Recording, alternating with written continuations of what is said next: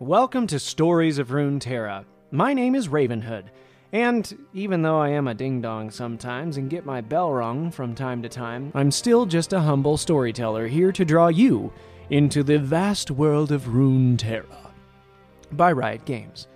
The Riot Games community has crafted an incredible world filled with meeps.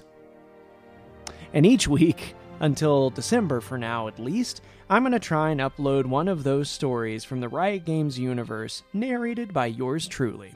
So, sit back and enjoy this week's story about Bard, the Wandering Caretaker.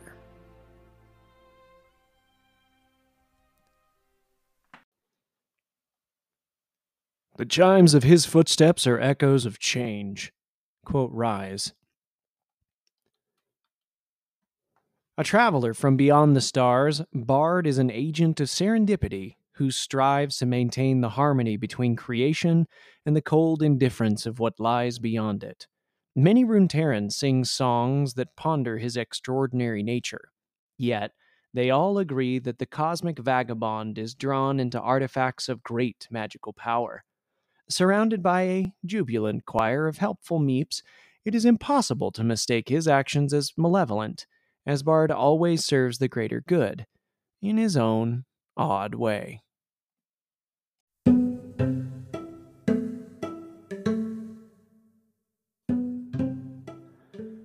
It is said that most inhabitants of the celestial realm see their home as a wondrous and vivid tapestry, woven with prismatic threads of purest starlight.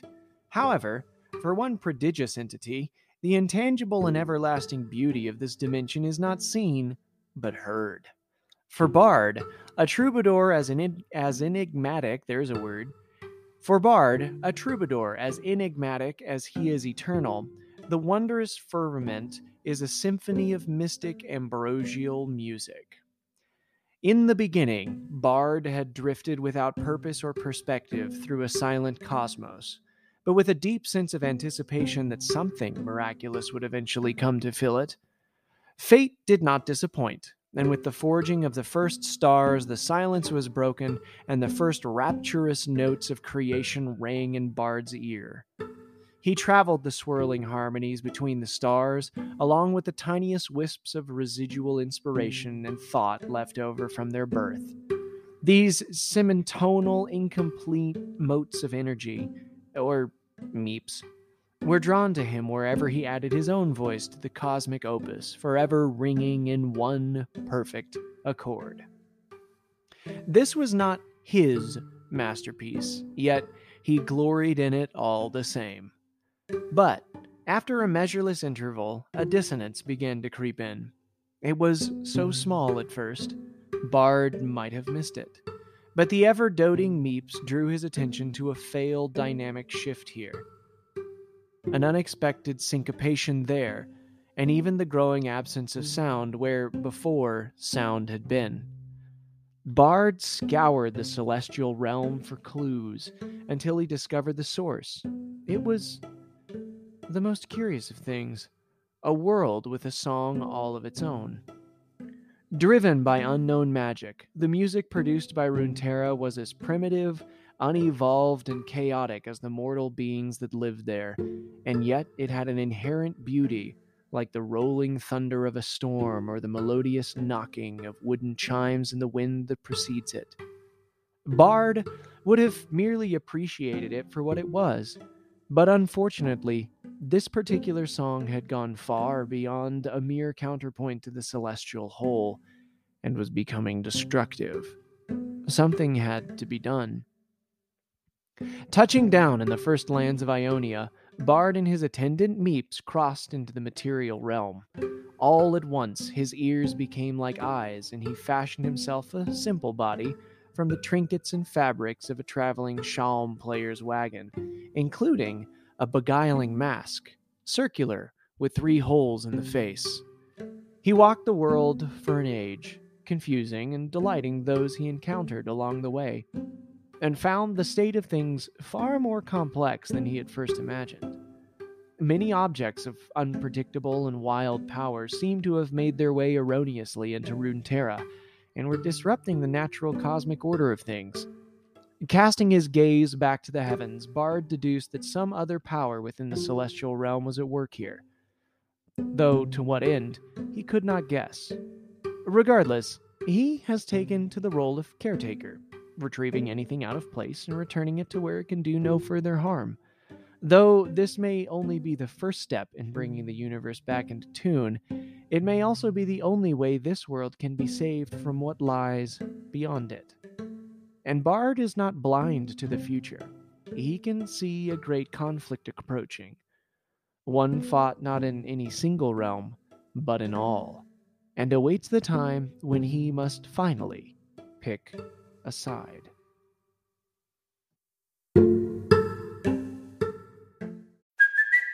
It's Kaley Cuoco for Priceline. Ready to go to your happy place for a happy price? Well, why didn't you say so? Just download the Priceline app right now and save up to 60% on hotels. So, whether it's Cousin Kevin's Kazoo concert in Kansas City, go Kevin, or Becky's Bachelorette Bash in Bermuda, you never have to miss a trip ever again. So, download the Priceline app today. Your savings are waiting.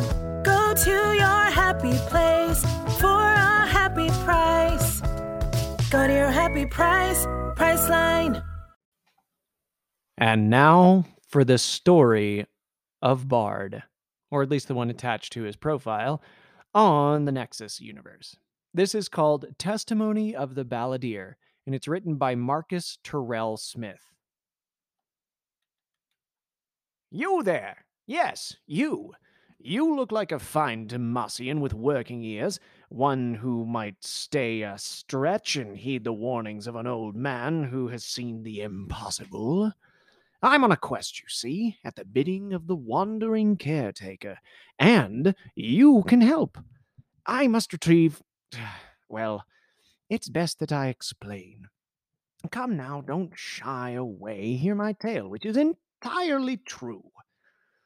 I was first awoken by the clanging of bells, my mother's 200 year old wind chimes screaming outside. Beyond my window, she thought she was quite clever. My mother, convincing me their summer song would signal the coming of warm, sunny days. Even at my age, I can only count a handful of pleasant seasons in Valar's Hollow. In Valar's Hollow. An adolescence marred by the endless chopping of firewood can attest to that. The night I speak of was no exception. A winter storm was raging. I jumped to my feet, and when my door burst open and the rush of freezing wind filled my room, after scrambling to sheathe my trembling body in the thickest furs I owned, I made my way to the door, ready to slam it shut. But I hesitated. My mother's chimes were still screaming in the wind, though they mostly stirred up memories of my harsh and laborious upbringing. They provided me with a sense of connection to her. I should not risk losing them, or worse, or worse, suffer no sleep from their incessant wailing. Don't don't don't get me wrong. The chimes did have a certain appeal. Stories of how they came into my family's possessions told of an incredible destiny incredible destiny in a celebrated past. They were forged from ingot war medals, some of the rarest in the Freljord. Whenever a battle had been lost or won, the collectors, my poor but resourceful ancestors, entered the battlefield and retrieved what had been left to rust in the blood stained snow. How much ingot was out there, mother? I asked once as she gushed about ancient times. Oh, centuries of it, she replied. What did the collectors do with it all? Sold it to the Winter's Claw, she said, struggling, who made more weapons for wars to come. And then she paused for a moment and smiled as her chimes began to sing. But there was always a little we kept for ourselves to make instruments of life, not death. Indeed, those precious charms Indeed, those precious chimes were instruments that brought wonderful music to our lands. Good fortune in bad times, she told me, and I prayed for that fortune when she fell ill, but it never came. Ugh. The wandering caretaker was more concerned with his own wonderful music than helping the infirm, and I was left with her infernal charms to remember them both by. Ugh, I digress. Ah. Taking a deep breath, I pushed my way outside, but I was halted by an impossible sight. Floating in front of me, unaffected by the storm, was a small, translucent creature. Without wings or arms to hold it in place, it hung there, as if some eldritch magic had nailed it to a block of air. Two glowing white eyes like torches were affixed to its orbish head, and three twinkling stars in its belly began to churn and flicker. To my surprise, one of my mother's chimes responded, and like a child's arm, it reached back to the shimmering creature, adopting its starry glow. But then the chime cracked.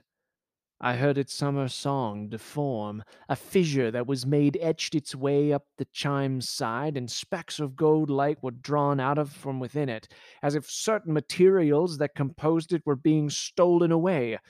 Those were not lights the thing was stealing. They were my mother's tears, falling as this beloved yet irritating heirloom was quickly becoming destroyed. I could not, I would not let that happen. So I leapt into the blizzard and took hold of the chime. At its touch, I heard the blast of a horn in the distance. Why, I was not sure. I pulled back with all my might, but the creature's magic was too strong to overcome. And worse, I felt my entire body jerk skyward, and my feet left the ground. And soon I was hurtling into the heavens, towed into the clouds by the befouled moppet. Crack! Another break scribbled its way down the chime, and then I saw something taking shape in the space between us. A shard, a piece of a whole, it was materializing. Believing it would be the only thing to save me, I grasped it. And as I reached, I glanced back to the wicked creature, only to realize it had disappeared. In its place, hovering before me in all his mystic glory, was the wandering caretaker.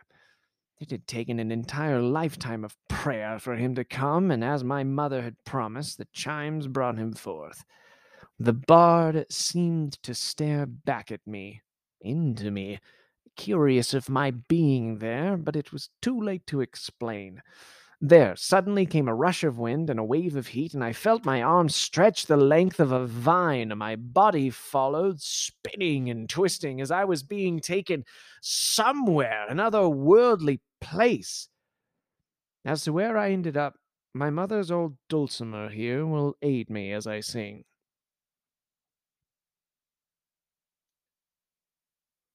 Twas the sound that hearkened visions of a place Divine bard music just beyond the veil, a firmament revealed to me in space, in string and drum and reed celestial.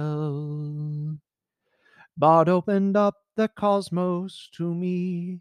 I felt beginning, end, and in between, where waves never stirred that lapless sea we heard soul first prepare the stars to ring. No human witness had ever been there, but I alone did hear the act take form. That symphony changed me from within. My mortal body suddenly transformed. A spirit now, a meep celestial, ascended like the aspects of this dream. I sang with Bard throughout the sonic realm, and tended to his will a century. The bells, the bells, the bells. But then I heard a bell begin to bend, and felt a darkness silencing the song. I told my brethren and my master then, and travel all we did to right the wrong. We were brought before a gaping maw, an empty, soundless pit devoid of light. My ears beheld such darkness from beyond, it filled my soul with terror and with fright. I fear the hordes inside me sing a song, one that has no start, only ends.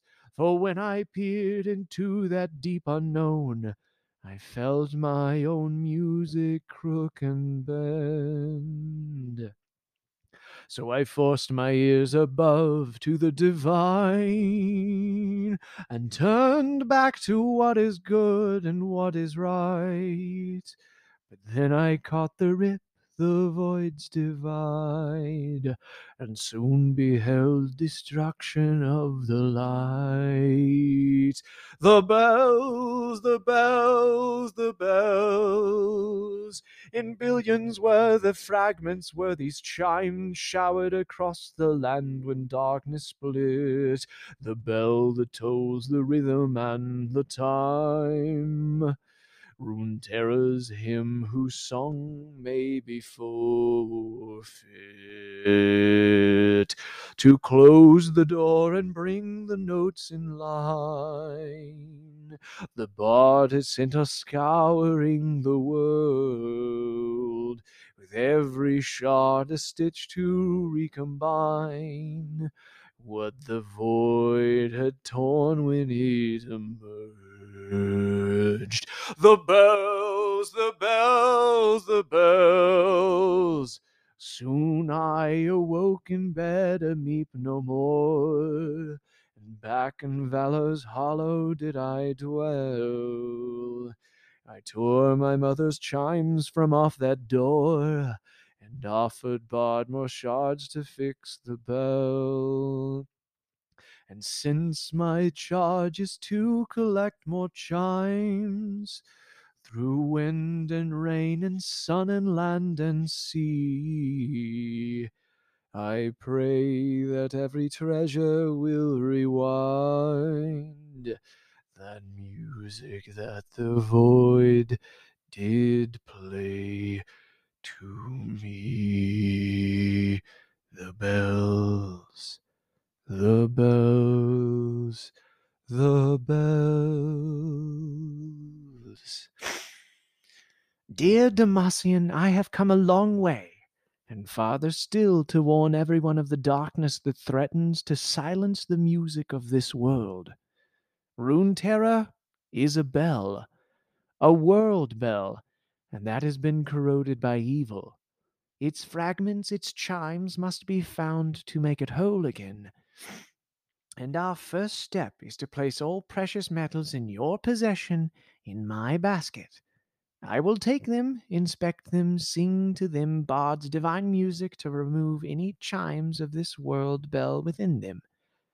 Any chimeless pieces I will, of course, return to you. No, no, wait! No, wait, don't walk away. What I tell you is true. Please, please listen. There isn't much time. The end of our world is nigh, and only Bard and his meeps can save us.